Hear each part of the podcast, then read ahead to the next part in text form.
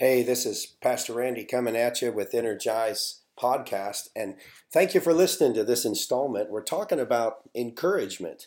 And, uh, you know, the Bible teaches us to be willing and obedient. And I'm, that's been always been an, a very interesting uh, passage, interesting scripture found in Isaiah 119. If you're willing and obedient, ye shall eat the good of the land. And so one of the things that I've always purposed in my heart to do and that I encourage others to do as believers is to check and make sure that you're both willing, but also that you are obedient. Have you ever heard people, they say, well, I'll never do that, or I'll never do this. And, you know, um, I, uh, I would say that's, that's not being willing. I'll never go overseas. I'll never be a youth pastor. I'll never work with children. I've heard uh, what I the, the, what I call absolute statements from people, and uh, you know one of the things that I think God is showing us here is He wants us to have a willing heart. You know, now what does it mean to have a willing heart? Well, I, I think it means that I think it means that God wants us to be pliable before Him. He wants us to be willing to go, oh, shall I say it, into all the world and preach the gospel. He wants us to be willing to do maybe the things that, I don't know, maybe you don't want to do. Uh, the very thing that you say that you're not willing to do could be, not always, but could be the very thing that God is asking of you to do. And uh, in that particular in that particular case, uh, what do you do with that? it's it's not easy. One of, and so I, I have uh, I have a piece of have a piece of advice for all of us, not just for you, but for me as well. And that piece of advice is uh, that when I pray, and I, I learned this from uh, Lester Sumrall. He's a, a, minister that I greatly respected. He's gone on to be with the Lord, you know, but uh, he uh, he always encouraged people to pray, and he said in Luke 18:1 where it says that men ought always to pray and not to faint. He would pray this prayer, and I want to share it with you. He would pray that God uh, move him to be on the cutting edge of what God is doing in the earth today. That's how he would pray. And I, so I began to do that.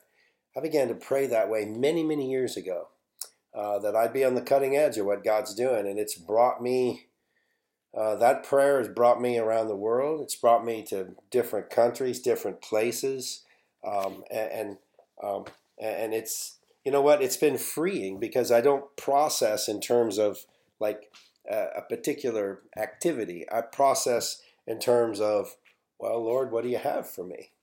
And it's a it's really a different way, uh, and I believe it's a scriptural way uh, to follow God and to follow God fully and completely. I, I met I met a family in Estonia many years ago, and they, they felt a call uh, to missions, uh, but they and, and they wanted to they wanted to go into all the world, and uh, they marveled at Lori and I, my wife and I. We have five kids, and we brought our kids with us to Estonia many years ago, back in 1999, and uh, you know they marveled that we would that we would do such a thing. And they said you know we we've got our kids and we don't know we, we wouldn't know how to educate them. And um, uh, although this sound this may sound hard but I, I, don't want it to sound hard but uh, the the fact of the matter is they they used an excuse of their children you know to keep them from doing what they believe that God was calling them to do you know and would not God make a way uh, when there seems to be no way isn't that what the Bible teaches us? Uh, that God will make a way where there seems to be no way. Hallelujah. I, I believe that. I believe it simply because the Bible says it. You know, and so when we're talking about being willing, it's um, it's uh, there. There's a true depth to this um, this particular aspect in this scripture uh, of Isaiah 119, because see, after you're willing, then it says, and obedient.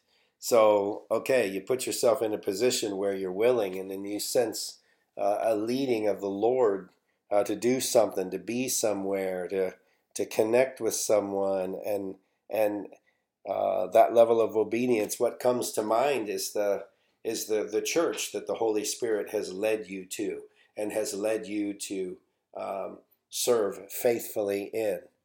And uh, th- there's a real area of obedience that comes with that because, you know, when you work alongside a ministry, you discover, you know, really good things about the ministry. And then you discover things that um, are weaknesses, possibly, that are things that irritate you, that, ir- that get on your nerves about that ministry. And there's there's where the obedience kicks in, you know, where you have to, I say have to, I, I I use the word have to because that's how I think in terms of myself. When when it says that when the Bible says to be obedient, I have to. I have to be obedient to what God's put in my heart to do, what God's called me to do. And uh, this isn't um, this isn't a judgment against other people in any way. Um, it's a it's really it's very personal, isn't it? You know, but the Bible is very personal, you know. And see, in the end, you're the one that answers to the Lord for your life and for what God has led you, what God has shown to you uh, to do. And I would say, I say, using a sports metaphor, keep your eye on the ball. You know, I'm a golfer. You know, my dad would say, keep your head down, boy. You know, um, what he meant is look at that ball and do not move your head when you're swinging the golf club. Because if you rock back and forth, you, you hook and you slice. And I know this isn't a golf lesson, but uh, it's a good metaphor for keep your eye on the ball. Keep your eye on the ball. Keep your eye on the word. And make sure that you're doing it. Make sure that you're fulfilling what God's put in your heart to do. Um, because, because that's where the fruit is because it says after that, you shall eat the good of the land. What in the world does that mean? I, I believe that, that that means that you will be the most fulfilled in your life as you serve God, as you continue in Him. Uh, another scripture that comes to mind about being willing and obedient in John 15 10, it says, If you keep my commandments, you will abide in my love, just as I have kept my Father's commandments and abide in His love. Wow! If uh, that that's a uh, that that that's a word that says that you know it's conditional. That if you do it, then this will happen. Uh, if you keep, I'll read it again. If you keep my commandments, you will abide in my love, and you will abide in my love, just as I have kept my Father's commandments and abide in His love. You know, God wants us to abide remain, continue, and be in His love. We are love children of a love God, I always like to say. And see, that's what God has for us. That's what God wants for us.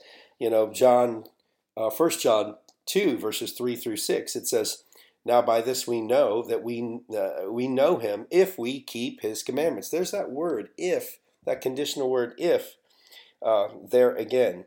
He who says, I know Him, but does not keep His commandments, is a liar and the truth is not in him. But whoever keeps his word, truly uh, the love of God is perfected in him. By this we know that we are in him. Uh, again, very powerful scripture. You know, do we keep his commandments? I'm pausing because I want you to reflect on the many commandments that there are in Scripture. You know, Jesus' teaching through the parables uh, in the New Testament are incredible.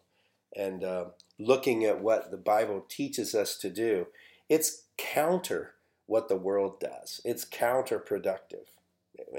When I say when I say counterproductive, productive, it appears counterproductive in the world's eye. When the Bible says that we should lend uh, to the poor, not expecting to be repaid, um, that's powerful. That's a powerful scripture. Um, it's something to really think about as you go through and you think about God's word. 1 John 2 6 He who says he abides in him ought himself also to walk just as he walked. We should walk as Jesus walked. The, the Bible teaches that we'll do greater works than Jesus. Which, how is that possible? It's only possible because the Bible says. I, I, uh, I find it I find it incredible, you know. But in terms of this installment on encouragement, I just want to encourage you be willing and obedient. You know, keep his commandments, abide in his love. you know, and watch and see what God begins to do through you and in you in your life. Uh, I believe that I believe that you will you will reap. Uh, but you know what? I don't I don't know that we do it because we want to reap, but I, I think that God teaches that He wants us to have uh, a good life here on this earth uh, before we enjoy our good life in heaven. You know, and uh, these are these are things that happen naturally when we abide, when we are willing, when we're obedient, when we keep His commandments, we cause things to happen in our lives that are good. So, hey, God bless you, and uh, I look forward to the next installment uh, as we continue with the Energized podcast. Thank you so much for listening.